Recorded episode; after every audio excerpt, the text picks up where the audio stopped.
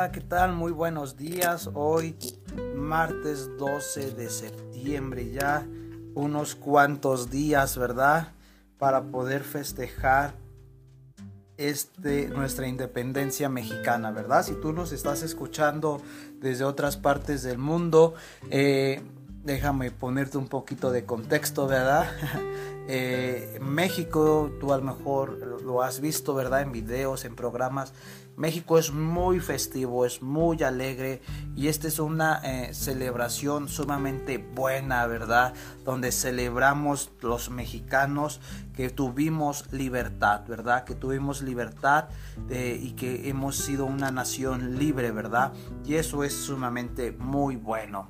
Y ya estamos a unos días aquí en México, las casas las adornan, está todo muy colorido, no se diga nuestro zócalo de la Ciudad de México, CDMX, todo colorido, pintoresco, para poder conmemorar esta independencia mexicana. Estamos muy, muy alegres y todos estamos atentos, ¿verdad? A lo que va a haber de cenar el 15 de septiembre y la convivencia entre las familias, entre la iglesia, que es muy bueno, ¿verdad?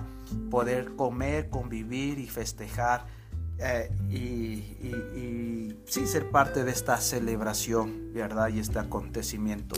Bien, pues que viva México, ¿verdad? Que viva México. Muy buenos días. Espero que estés muy bien, que estés iniciando bien este día. A lo mejor vas rumbo a tu casa, vas rumbo a tu casa, me vengo conectando, a lo mejor vas rumbo a tu trabajo, o vas rumbo a la escuela, vas rumbo a tus actividades. Que Dios te bendiga, ¿verdad? Bien, pues vamos a entrar esta mañana en este episodio Dos Shot con café. Aquí yo tengo mi buen expreso de café, ahora sí, un poquito caliente en este expreso de café, que es necesario para levantar, ¿verdad? A mí no me gustaba el café, pero hoy me considero una persona que le encanta el café. Bien, bueno, vamos a entrar así en la palabra de Dios y vamos a aprovechar, como el episodio pasado, vamos a leer varias partes de la Biblia. Dice así la palabra de Dios. Vamos a leer 2 de Samuel, capítulo 15, hasta el capítulo 16, verso 19. Dice así la palabra de Dios. Algún tiempo después, Absalón compró un magnífico carro de guerra y caballos. Además, contrató a 50 hombres para que fueran su escolta personal. Se levantaban temprano cada mañana y se paraba en la puerta de la ciudad. Cuando alguien traía un caso para que el rey lo juzgara, Absalón llamaba y mostraba interesado en su problema. Entonces decía: «Veo que tienes razón en este asunto. Es desafortunado que el rey no tenga a alguien que le ayude para atender a estos casos. Ciertamente me gustaría ser el juez, así que cualquiera que tuviera un caso vendrá a mí y yo le haría justicia». Cuando alguien iba a saludarlo y se inclinaba delante de él, Absalón le tendía la mano, lo abrazaba y lo besaba.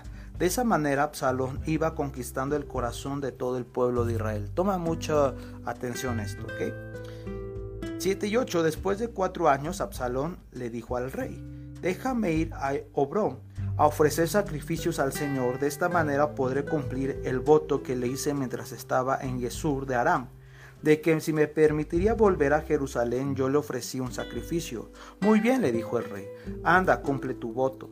Absalón se fue a Hebrón, pero mientras estaba allí envió mensajeros a todas las tribus de Israel con el siguiente mensaje: «En cuanto oiga el toque de las trompetas, digan que Absalón ha sido coronado como rey en Hebrón». Con Absalón había ido 200 hombres de Jerusalén como invitados, pero ellos no conocían sus intenciones. Mientras estaban ofreciendo los sacrificios, envió por Ahitofel, uno de los consejeros de David que vivía en Huilo.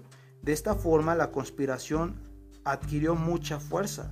Cada vez era más que estaban a favor de Absalón.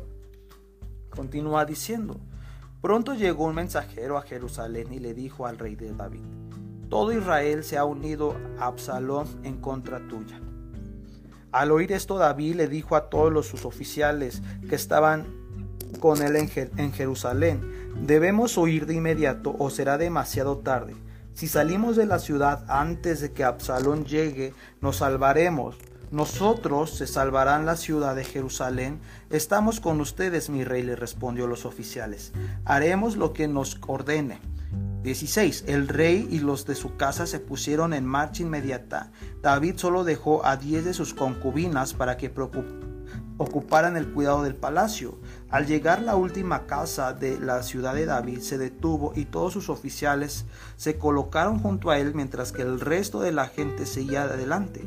Así que delante del rey pasaron los quereteos, los peleteos y los 600 huitas que habían acompañado a David desde Gat.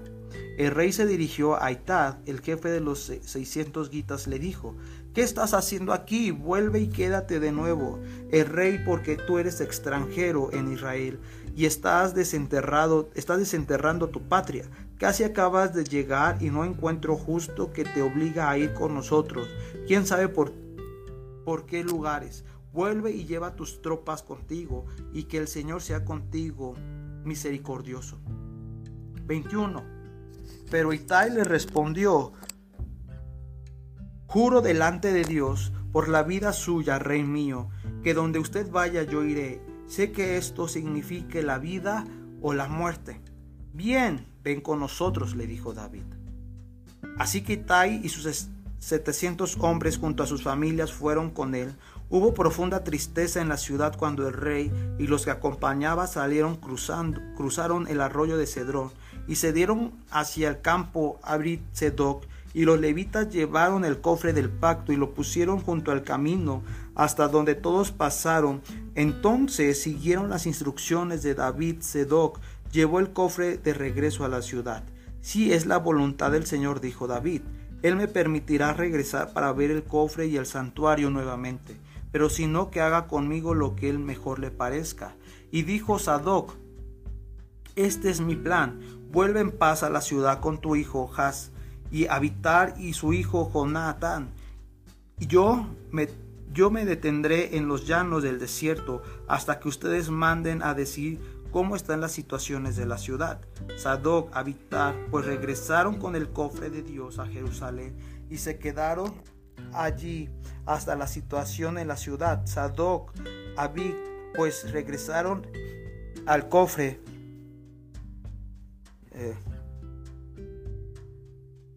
Al cofre de Dios a Jerusalén y quedaron allí. David subió llorando por el camino que llevaba al monte de los olivos. Llevaba la cabeza cubierta e iba descalzo, la señal de duelo, y la gente lo acompañaba. También llevaba la cabeza cubierta. Lloraban mientras subían al monte. Cuando alguien le dijo a David que Ahitofel, su consejero, estaba de parte de Absalón, David oró: «Señor, haz que fracasen los planes de Ahitofel». Cuando llegaron a la cumbre del monte de los olivos, donde el pueblo adoraba a Dios, David encontró a Husai, arquita, con la ropa rasgada y la cabeza cubierta de cenizas, en señal de duelo. Pero David le dijo: «Si vas conmigo serás una carga. Vuelve a Jerusalén y dile a Absalón, rey, que yo le serviré de consejero como lo hice con su padre. Entonces podrás arruinar los planes de Ahitofel». Los sacerdotes de Sadoc, Abiatar, están allí. Cuéntales todo cuanto sepas sobre esta situación por medio de Hasmas, hijo de Sadoc, y Jonatán, hijo de Abiatar. Me pondrán a mandar cualquier noticia. 37. Entonces Jusai, el amigo de David, regresó a la ciudad, luego precisamente en el momento en que Absalón entraba en Jerusalén. Vamos a dejarle ahí. Vamos ahora a Salmo 66. Vamos a leer Salmo 66, versículo 8 al 15. Dice así: «Bendigan todos los pueblos a Dios, canten sus alabanzas, porque Él tiene en sus manos nuestras vidas. Él habita en nuestros pies, Él evita que nuestros pies resbalen. Nos ha puesto a prueba, nos ha purificado, oh Señor, como plata en crisol. Nos apretaste en tu red y pusiste grandes cargas en nuestra espalda. Has enviado la caballería a pisotear nuestros cuerpos quebrantados. Por incendio y por inundaciones hemos pasado, pero al final nos has dado gran abundancia. Ahora He acudido a tu templo con ofrendas quemadas para cubrir los votos que te hice. Sí, los votos que me escuchaste pronunciar cuando estuve en tribulación. Por eso es que te traigo ofrendas quemadas de carneros, chivos, becerros gordos. El humo del sacrificio se elevará a ti. Proverbios 16, 27 al 30. El perverso anda en busca de la maldad. Sus palabras son como fuego devorador. El hombre perverso provoca peleas. El chismoso aleja a los mejores amigos. El violento engaña a sus amigos y conduce por el mal camino. El que guiña el ojo planea hacer lo malo. El que muerde los labios ya lo lleva a cabo. Juan, capítulo 7, del 1 al 24. Después de esto, Jesús abandonó por Galilea. No quería ir a Judea porque allí los judíos lo esperaban para matarlo. Como se acercaba la fiesta de judía de los tabernáculos, los hermanos de Jesús le dijeron: tienes que salir de aquí, vete a Judea para que tus discípulos vean las obras que haces, porque nadie puede darse a conocer si hace las cosas en secreto. Ya que haces estas cosas, deja que todo el mundo te conozca. 5. Era evidente que ni siquiera sus hermanos creían en él. Por eso Jesús les respondió: para ustedes cualquier tiempo es bueno, pero todavía no ha llegado mi tiempo. A ustedes el mundo no los odia, pero a mí sí me odia, porque no les muestro sus obras, porque yo les muestro que sus obras son malas. Vayan ustedes a la fiesta, yo ahora no voy, porque todavía no ha llegado mi tiempo. Después de haber dicho esto, se quedó en Galilea, pero después sus hermanos se fueron a la fiesta. Él también fue, aunque en secreto, no de manera pública. 11. Por eso los jefes judíos lo buscaban durante la fiesta y decían: ¿Dónde estará el hombre? Entre la gente había muchos rumores acerca de él. Unos decían: él es un buen hombre. Otros afirmaban: no es bueno porque engaña a la gente. Sin embargo, nadie se atrevía a hablar de él abiertamente por medio de los jefes judíos. 14. A la mitad de la fiesta, Jesús entró al templo y comenzó a enseñar. Los jefes de los judíos estaban admirados y decían: ¿cómo sabe tanto este hombre si nunca ha estudiado? Jesús respondió: yo lo que enseño no viene de mí, sino del que me envió. Si alguien se decide a hacer la voluntad de Dios, reconocerá si mis enseñanzas provienen de Dios o si yo hablo por mi propia cuenta. El que habla por su cuenta busca su propia gloria. Por el contrario, el que busca la gloria del que lo envió es una persona justa y dice la verdad. No es cierto que Moisés les dio a ustedes la ley. Sin embargo, ninguno de ustedes la obedece, porque quieren matarme. 20. La gente contestó: está endemoniado. ¿Quién te quiere matar? Jesús le dijo: todos ustedes han quedado asombrados por un milagro que hice. Aunque en realidad la circuncisión que proviene de Moisés, sino de los patriarcas, fue Moisés quien les mandó practicarla. Ustedes la practican incluso el sábado. Ahora bien, si para obedecer la ley de Moisés ustedes se circuncidan a un varón, aunque sea sábado, ¿por qué se enojan conmigo por sanarlo completamente el día sábado? No juzguen lo que a ustedes les parece, lo que parece, juzguen con justicia. Bien, miren, mucho que meditar en esta lectura, ¿verdad? Un poco vamos a meditar lo que dice ahí, lo que le pasó Samuel, ¿verdad? Segunda de Samuel, con este Absalón y este rey. El rey en ese momento, en ese entonces, era David. Absalón, David, su hijo de David era Absalón. Absalón le había subido la envidia, le había subido el poder. Él quería ser rey porque así se manejaba. El quien le tocaba era ahora Absalón, pero no era el momento que tenía que llegar al poder este Absalón, ¿verdad? Y David, con esa calma, con ese corazón de humildad, accede a muchas cosas que fue una trampa sobre su hijo para poderle quitar el reino. Absalón quería ya usurpar el reino de su padre y él hace un plan malvado, terrorífico, para poder traer como un complot, traer un golpe de estado, porque es lo que estaba haciendo Absalón, traer un golpe de estado para Israel, para David, para su padre, y irlo desplazando. Y esto nos habla que muchas veces la envidia es muy difícil.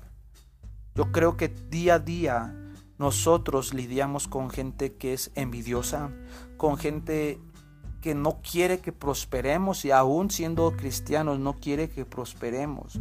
Nos quiere tener atados. ¿Por qué si yo prospero y él no prospera? Pero son los tiempos de Dios. Y Absalón, sí, le tocaba ser rey, le tocaba gobernar, pero no era su momento. Él quería ya tomar este puesto que en su momento lo iba a tocar. Y levanta mentiras, boicotea a todo el pueblo, ¿verdad? Y me llama a mí la atención que traía en el cofre del pacto, ¿verdad? Y David con esa humildad dice, regrésenla porque Dios me va a volver a permitir a regresar a contemplar la caja del pacto y el templo. Cuando estamos seguros de lo que Dios ha hablado sobre nuestras vidas, la gente nos va a querer acorralar, la gente levantará falsos testimonios e incluso la gente va a acudir con nuestros amigos, porque aquí dice que envió al jefe de Ahitofel. Ahitofel era como la mano derecha de David, era alguien importante para el ministerio, para el reino, para la vida personal de David, era importante. Y su hijo Absalón va en contra de él, llena la cabeza de mentiras y lo saca del diseño. Y eso pasa a la envidia. La envidia carcome, la envidia es un cáncer que se mete en los amigos, que se mete en la sociedad, en la familia, con el único objetivo de querer desbancar, de querer romper el diseño de Dios sobre nuestras vidas. Y ese no es el plan de Dios. Pero David con ese corazón manso, humilde, no se prestó a hacer guerra ni absolutamente. Él dice que se fue, se escondió y dejó que el plan perverso de Absalón floreciera en cierta manera. Tú puedes leer toda esta historia y ver el final del hijo de Absalón, de David, perdón. El hijo de David murió. El hijo de David murió en una batalla y volvió a quedar como rey David. Dejemos que Dios pelee nuestras batallas anormales. Sí, amigo, amiga, hermano, deja que Dios pelee tus batallas. ¿Es difícil? Sí, quedarte quieto. ¿Es difícil quedarte ante la murmuración, ante la envidia? Es difícil. Pero sabes, Dios te prometió algo y eso lo va a cumplir. Ahora bien, Salmo 66, versículo 9, lo que leímos, ¿verdad? Dice, ¿verdad?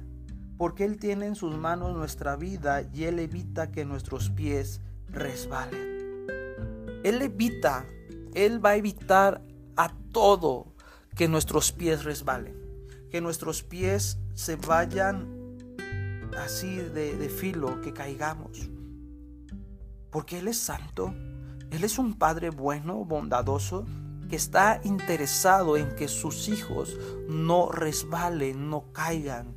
Y si caemos, Él va a venir a nuestro socorro. ¿Qué podemos hacer para evitar no resbalar? Vivir una comunión con Dios, vivir con fe, vivir en meditar la palabra de Dios. Eso nos va a ayudar a no resbalar en nuestras vidas.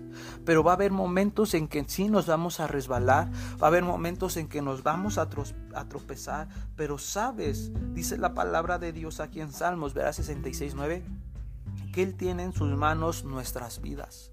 Tu vida ni es tu vida. Nada nos pertenece y tenemos que tener siempre bien presente esto. Nada es de nosotros. Todo es de Dios y para Dios. Esta vida que tú tienes aquí en este planeta Tierra no es ni tu vida. No son tus hijos, no son las cosas materiales, no es tu vehículo, no es la iglesia. Nada es de nosotros porque todo le pertenece a Dios. Y es lo que no entendía Absalón. David sí entendía en su momento que todo era de Dios. David sabía que todo le pertenecía a Dios, pero Absalón veía un mundo terrenal. Él quería ser rey, gobernar. Y cuando tú y yo entramos en esta postura que no entendemos que todo es de Dios y nos debemos a Dios, tenemos un corazón de Absalón, y el corazón de Absalón divide. El corazón de Absalón trae problemas, ¿verdad? Estamos en sus manos. Me gusta como dice esta versión. Perdón, un poquito de café para despertar. Porque Él tiene en sus manos nuestras vidas.